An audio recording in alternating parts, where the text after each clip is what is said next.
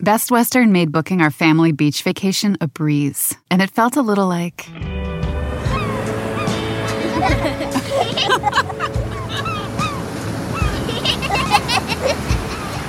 Time to go. Oh.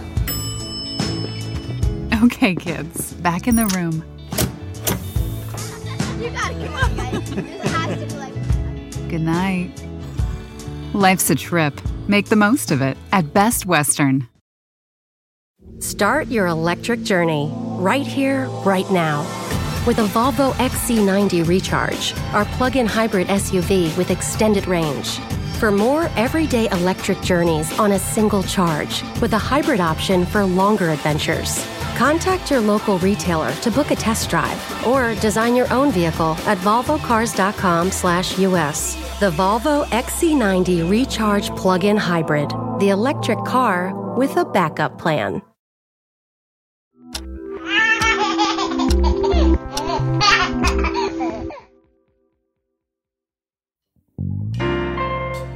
Hey, it's Hillary Frank, creator and executive producer of this show. So, you guys have probably heard me talk about my book, Weird Parenting Wins. It's a book full of unusual parenting strategies from listeners of this show. Maybe you're one of them. Well, I just wrapped up my book tour for Weird Parenting Wins, and it was amazing to meet so many of you. I even got to meet some people whose parenting strategies are in the book. Now, if I didn't come to a city near you, you can still get a signed book. We have them right now in the longest shortest time shop. Just go to podswag.com slash longshort. That's podswag.com slash longshort. Now, on to the show with our host, Andrea Silenzi.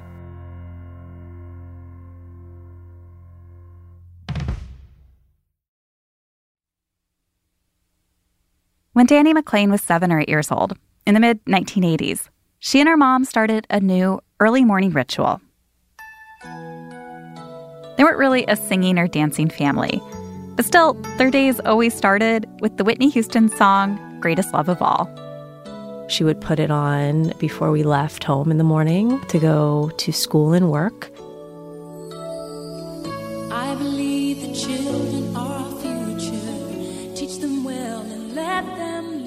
So she still lives in the house that I grew up in. It's the house that she grew up in as well, and the house that her dad grew up in. And the living room is the biggest room in the house, and that's where the stereo was set up, and we would dance there.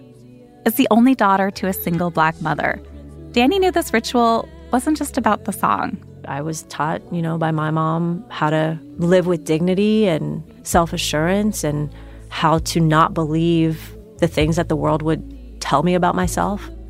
The song's message about self reliance and self love would guide Dani throughout her day and into the years to come. It's lessons she'd someday pass on to her own daughter. I actually think that there are ways that Black family is set up to teach how to resist white supremacy because, you know, we have to do it for ourselves. And so we teach our children what's worked for us and how to navigate this world.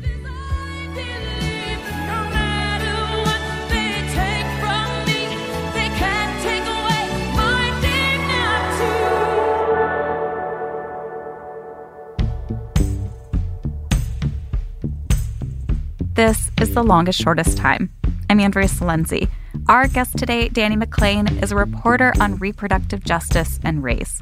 She just wrote this incredible book for her daughter, a tightly woven and truly inspiring political manifesto called We Live for the We, in which she reimagines motherhood not as a drain on your identity and sleep and sex life, but as a kind of powerful political action, especially for black women. In America, black mothers didn't have legal rights to their children until after emancipation. In America, we ask grieving black mothers to become symbols for the movement when their children are killed in gun violence. And in America, black mothers face a death rate four times higher than white mothers when giving birth. Today on the show, author Dani McClain will share her revolutionary take when it comes to mothering. Dani grew up in the suburbs outside of Cincinnati, the only daughter to a single mother, which is why she never learned to define family in the nuclear way dad, mom, sister, brother. but instead as aunts, uncles, grandparents, even neighborhood elders. All these people who were usually at her house. My grandfather had put a big in ground pool in the backyard at some point in the 70s. And so we would have these pool parties or just like these impromptu gatherings. All the neighborhood kids knew that they were welcome. So I have a lot of memories of just like a backyard full of kids and full of people. And there was no shortage of adults watching out for Dani. There was an understanding that any adult who my mom knew and trusted was empowered to correct me. You know, it's not like she was the only person who could tell me not to do something. These other adults often took on important roles in her life, like her Aunt Pam, who moved in around the time Dani and her mom were dancing to Whitney. Pam would dance too. She was part of something called the National Brotherhood of Skiers, which is a national organization for Black people who like to ski. The National Brotherhood of Skiers started in the 1970s to encourage more African Americans to ski and to offer a way to do it so you'd never be the only person of color on the mountain. At their heyday, when Dani was a member, there were over 80 chapters nationwide. And as I got older and as I got good, she would take me to on these big trips and I would compete, you know, I would race downhill skiing. The chapters would get together to ski all day, party at the lodge, and then donate money to support youth ski leagues. Like Dani's neighborhood, part of being in this black community meant lifting up their young people. Like what Aunt Pam was doing for Dani. She loved watching tennis. You know, so this was in the days of like Martina Navratilova. Advantage Navratilova. Ivan Lendl. And Lendl now with his third. I just remember waking up Saturday and Sunday mornings, and I would always be so annoyed that she had commandeered the television set and was watching tennis and I couldn't watch my cartoons or whatever. But we would watch tennis together and I learned about tennis. And I think back on it now because she would have been in her 30s. And when I was in my 30s, I was like out having fun with my grown friends. I wasn't, I don't think it would have occurred to me to spend so much of my downtime making sure that a young person in my family had all these great experiences, but she really did. Aunt Pam never married or had kids of her own, and she helped raise Dani and her cousins. They all became her kids.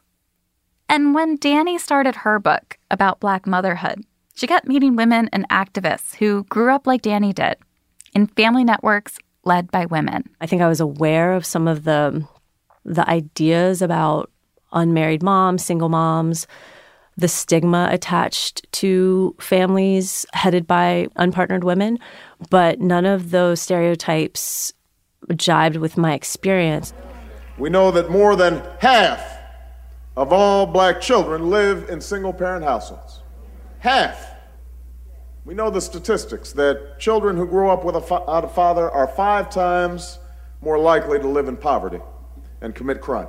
When Obama was running for office, you know, he gave his speeches and predominantly, you know, to to black crowds where he talked about the perils of single motherhood and woman-headed households and then we you know when Mitt Romney was running for president in 2012 he was talking about how he was trying to make some connection between gun violence and single mothers because if there's a two-parent family the prospect of living in poverty goes down dramatically the opportunities that the child will, will be able to achieve increase dramatically.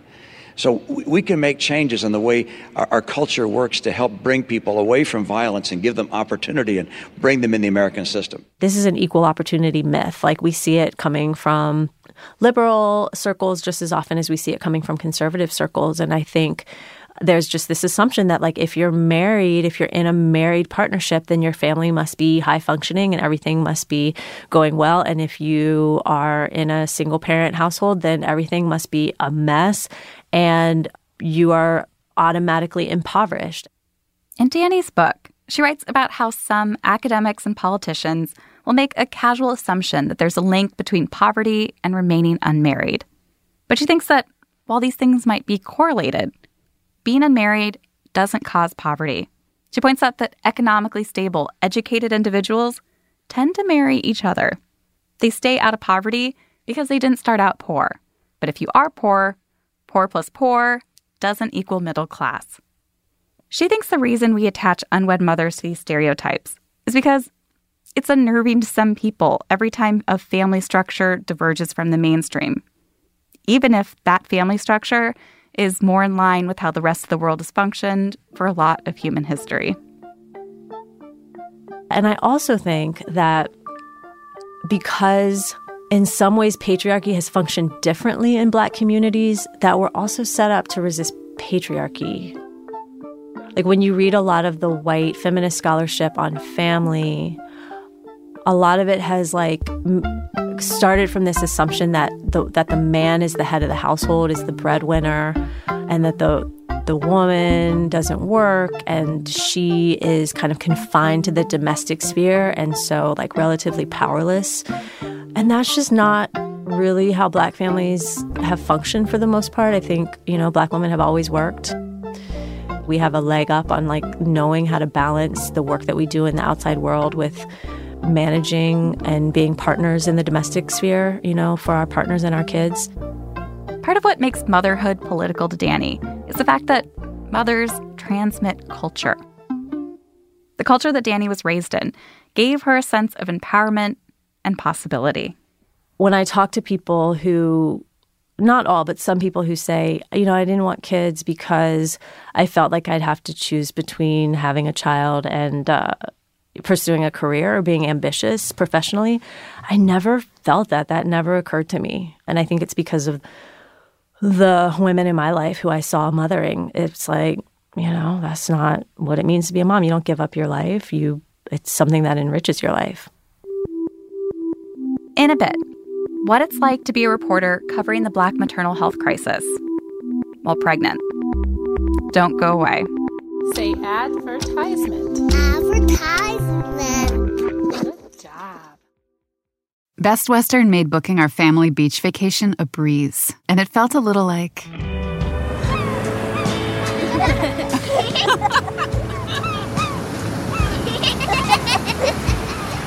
Time to go. Oh. Okay, kids, back in the room.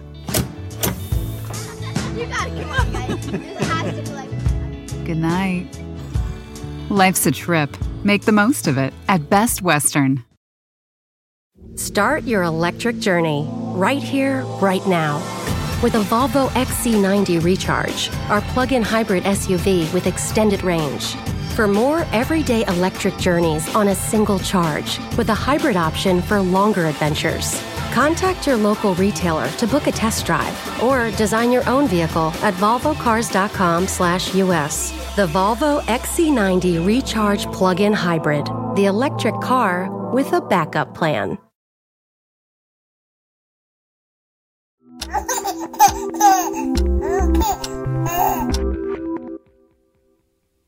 And we're back. So, Dani McClain's book has an entire chapter on birth. But before the book was around, she was covering Black maternal health for The Nation magazine. And she was doing it while pregnant. So when I was pregnant, I mean, I think my reporter instincts just kicked in immediately, and I was like researching everything I could, reading every book I could get my hands on. Dani got pregnant when she was 37 years old, living in Cincinnati again near her friends and family, and engaged. She was relatively healthy, didn't have high blood pressure or diabetes. She wasn't poor, had private health insurance, and a master's degree. But none of that mattered, not even her class privilege, when it came to the risks to her and her baby. Dani worried about the things she was reading about. Things like being treated so negligently at the hospital that she'd end up injured or dead. She worried knowing that black women are four times more likely to die during childbirth than white women. The thing she found would matter most was going to be her relationship with her doctors. I had chosen this midwifery practice actually in Dayton, like an hour from here, because it would allow me to birth with a midwife in an environment that was set up more like a home birth, even though it was in a hospital. It was the closest I could uh, get to the kind of birth that I thought I wanted to have. But when she walked into her OB's office or saw various specialists, she started suspecting that her all white doctors and their all white staff, with the exception of the one black receptionist where she got her ultrasounds, were only seeing her as a black woman, not an Ivy League graduate or someone whose job included researching reproductive health or anything else that could have shielded her from substandard care. So she started focusing a lot of her energy on her appearance. At that point, I was engaged. My my daughter's dad and I were engaged, and so I didn't wear my engagement ring all the time, but I always wore it before I went for my prenatal appointments. Dani, raised by a single mother who'd go on to become a single mother herself in a year, didn't believe being married could make her a better parent. But she knew her doctors might.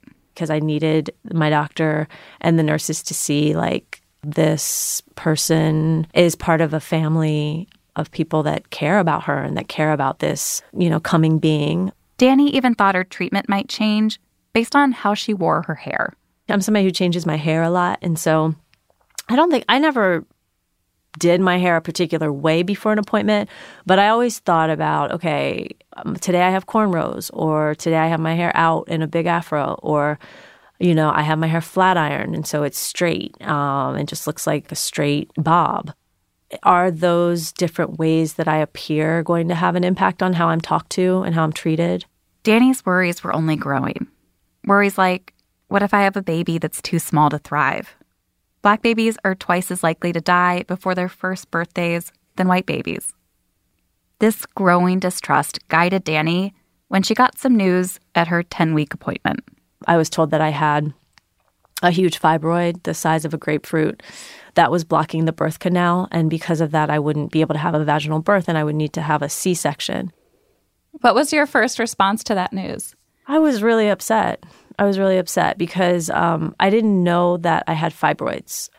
I, I knew a lot of black women with fibroids. I knew a lot of people in my family with fibroids, but I didn't have any of the symptoms. So I was shocked.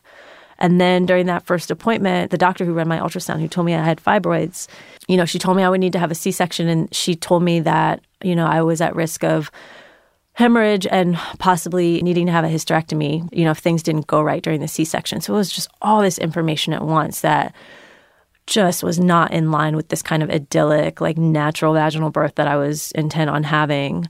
Because I had watched movies like The Business of Being Born and just had all these ideas about what an ideal birth looked like. Dani knew from her reporting that black women are up to three times more likely than white women to have fibroids. She also knew about the C section rate in the United States. It's more than double what's recommended by the World Health Organization. And when she learned that that rate is even higher for black women than for white women, even when that patient is considered low risk, she wondered if she was being steered by her provider's unconscious racial bias into joining that statistic. I was worried that this team of doctors just wasn't seeing the same options for me that they might be seeing for a white patient that they, you know, might be thinking, well, she has fibroids like so many black women do. This is just what needs to happen for her without really being willing to work with me and talk to me about my options where I was just really it was hard for me to trust the decisions that they were making for me. Dani wanted a second opinion. So she reached out to a black female OBGYN in her area, someone who doesn't deliver babies, but who could look over Dani's ultrasounds and reports. I literally had to hear it from a black OB that I needed a C section before I could rest and just kind of relax into the, my decision to have a, a planned C section. Despite those early misgivings, Dani went back to her first OB. He'd been consistently thoughtful and patient during their appointments when Dani would show up with her list of questions. As she got closer to giving birth, she made sure to ask for what she needed. My doctor wanted me to schedule a C section. I felt very comfortable just kind of pushing a little bit and saying, I really don't want to have a scheduled C section. I'd rather go into labor. Is that possible? And he said, Yes. You know, I would really, I have this relationship with you. I really feel like I'm coming to know you and trust you. You know my situation. When I go into labor, I would like for you to be the person that does my C section. Are you willing to do that? Yes. But making those requests, those feel like ordering off menu to me. it's mm. like you had to have that specialized knowledge in order to even know you could ask for that. Hmm. Yeah, you're right, and and it's not just my training as a journalist. I have a lot of, you know, class and educational privilege where I've watched a lot of people who feel entitled. You know, I've I've been around my whole life. I've been around people who have a lot of entitlement, and I've watched how they navigate, and I just assume that for myself. It was now July 2016, and Dani seven months pregnant. When you're pregnant, people talk about the first trimester. They talk about morning sickness and you know nausea and how hungry you are and weird cravings.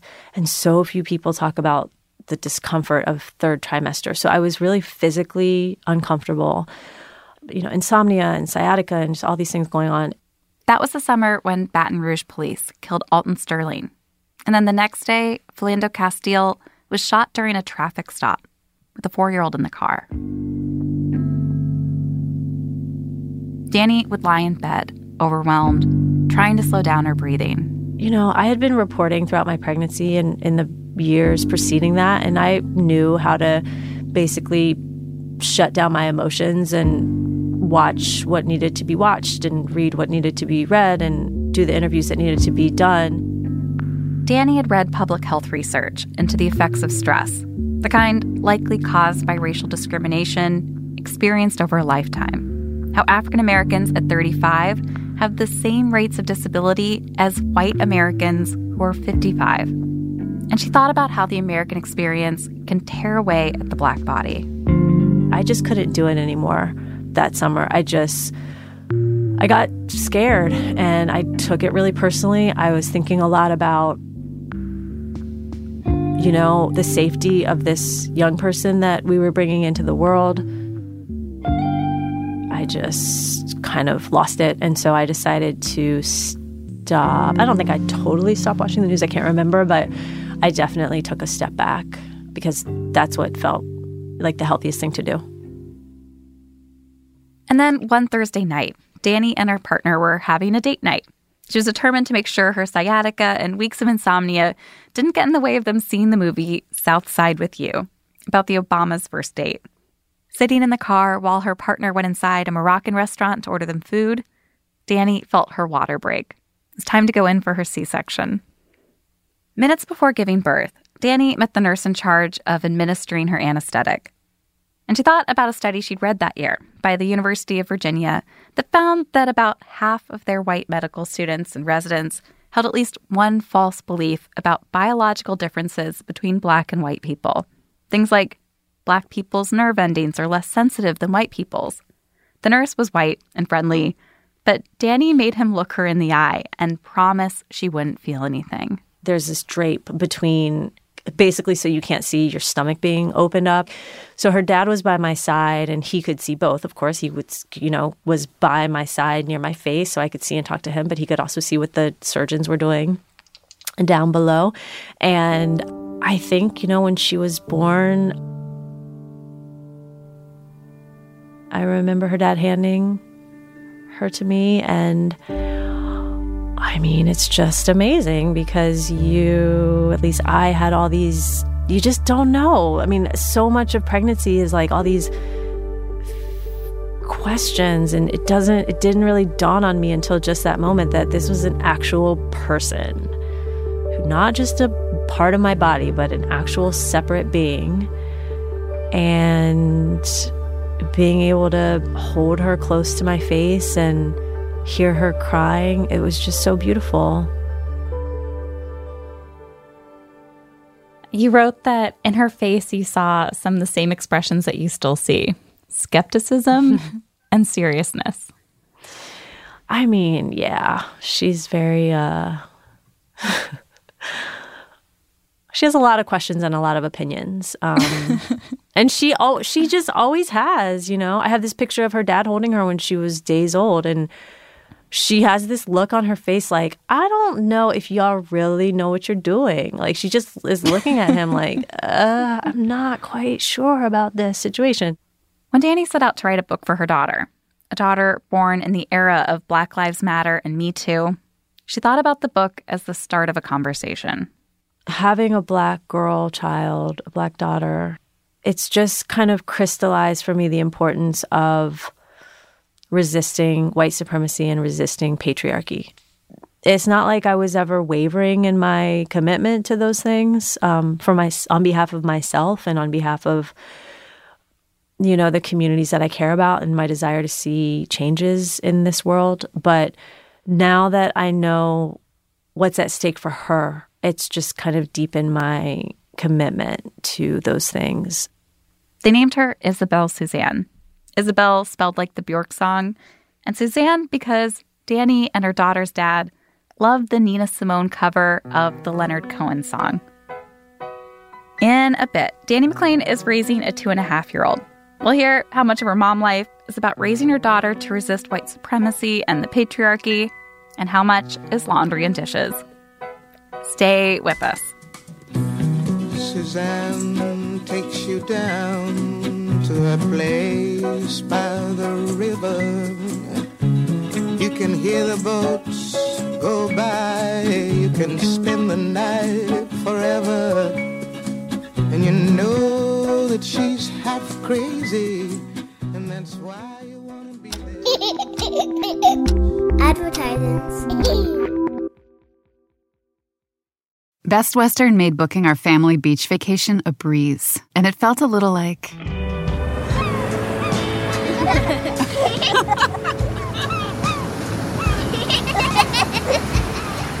Time to go. Oh. Okay, kids, back in the room. You gotta come on, guys. This has to be like. Good night. Life's a trip. Make the most of it at Best Western. Start your electric journey right here, right now. With a Volvo XC90 Recharge, our plug in hybrid SUV with extended range. For more everyday electric journeys on a single charge, with a hybrid option for longer adventures. Contact your local retailer to book a test drive or design your own vehicle at volvocars.com/us. The Volvo XC90 Recharge plug-in hybrid, the electric car with a backup plan.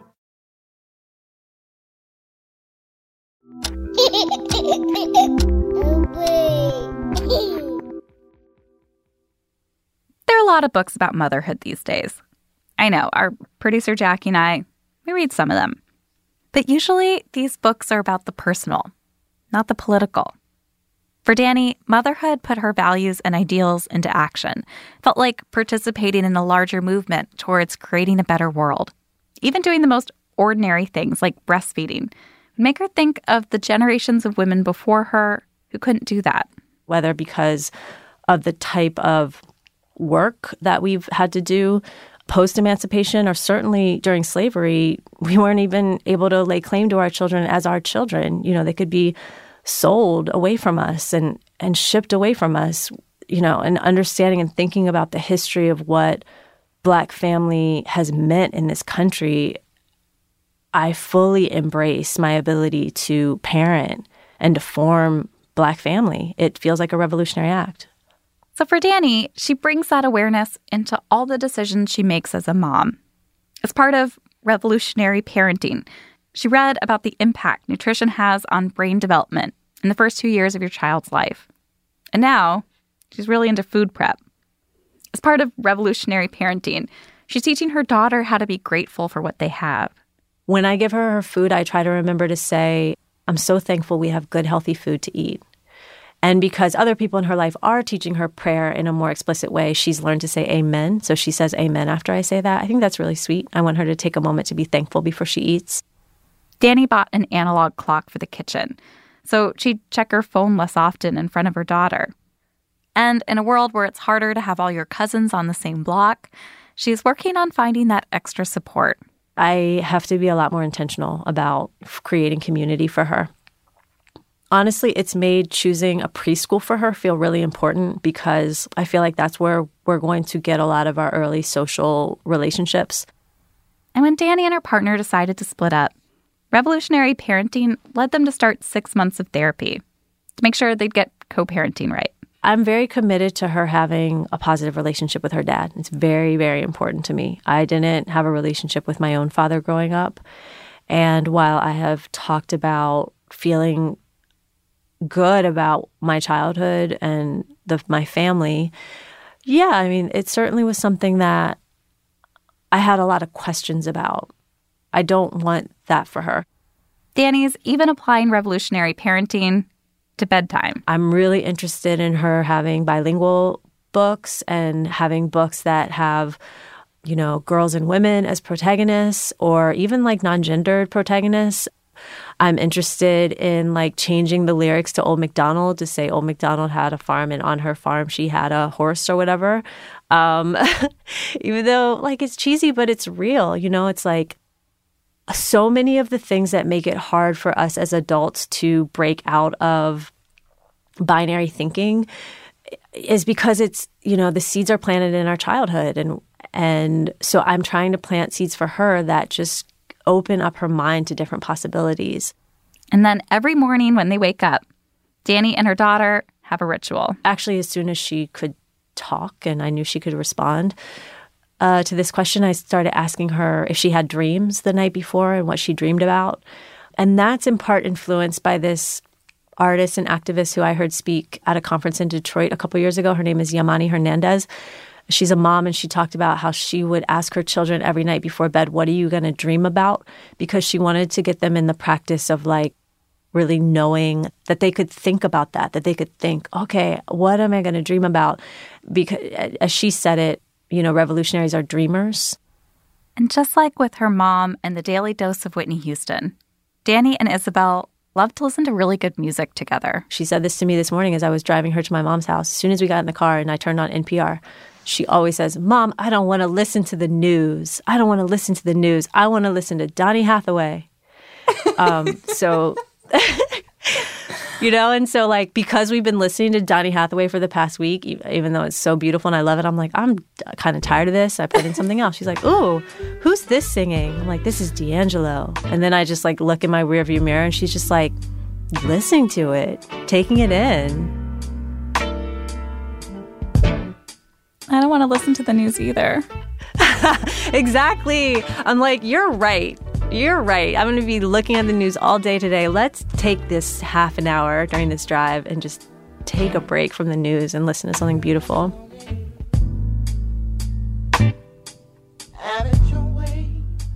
So, mothering is a political act, but it's also an escape from politics. Yeah, and she's going to get it. I mean, she you know, when she's hanging out with me and my friends Adrian and Jody or Sharda or like whoever, we're talking about politics. Like she's that I'm not worried about that. She's going to hear she's going to get that by osmosis. But she's not going to have a, an apolitical life. She can't cuz she's a black girl. Like her life is political.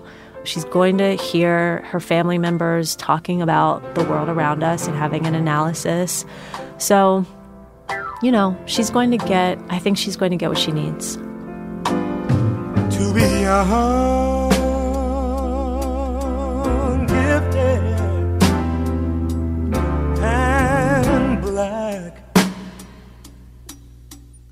Dani McClain is the author of We Live for the We. And if you read close, she even gives our show a mention on page 36. On our website, we asked Dani to recommend some books from writers who inspire her. Head to longestshortesttime.com to get the full list. This episode was produced by me, Andrea Silenzi, with Jackie Sajico. Our editor is Amy Drozdowska. Our show's creator and executive producer is Hillary Frank. Hillary's new book, Weird Parenting Wins, is out now, and you can get a signed copy if you visit podswag.com slash longshort. Our engineer is Brendan Burns. Our technical director is John DeLore. Our music is performed by hotmoms.gov. We get editorial support from Peter Clowney, Antonia Akatunde, Anne Marie Baldonado, Rekha Murthy, and Julia Wang. Next time on The Longest Shortest Time, when comedian Robbie Hoffman was a kid, she always had to race her many siblings home from school. My mother would buy uh, popsicles, eight in a box, and we were 10. What it's like to grow up as the seventh of 10 kids. I would take a stick to my brother so fast, hit him out of the way, topple his ass for one of those. And nothing ever tastes better. I'll say that. Nothing ever tasted better. You're not going to want to miss this episode. Subscribe to The Longest Shortest Time on Stitcher or wherever you're listening right now. And as always, here at The Longest Shortest Time, we are hard at work on a new season of episodes. So, right now, we're looking for really funny stories about you and your kids. The kind of story that you tell me at a party, and the two of us would be crying laughing. We're going to be back in a month with new episodes, starting on April 24th. Until then, send us your stories. Go to longestshortesttime.com, hit the participate tab, and submit your story.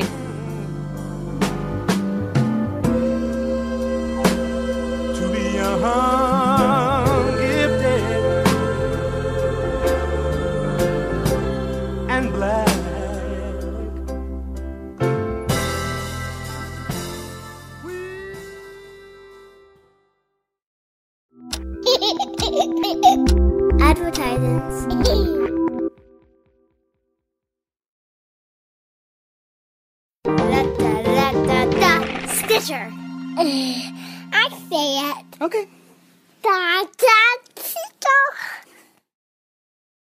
Start your electric journey right here, right now. With a Volvo XC90 Recharge, our plug in hybrid SUV with extended range. For more everyday electric journeys on a single charge, with a hybrid option for longer adventures. Contact your local retailer to book a test drive or design your own vehicle at volvocars.com/us. The Volvo XC90 Recharge plug-in hybrid, the electric car with a backup plan.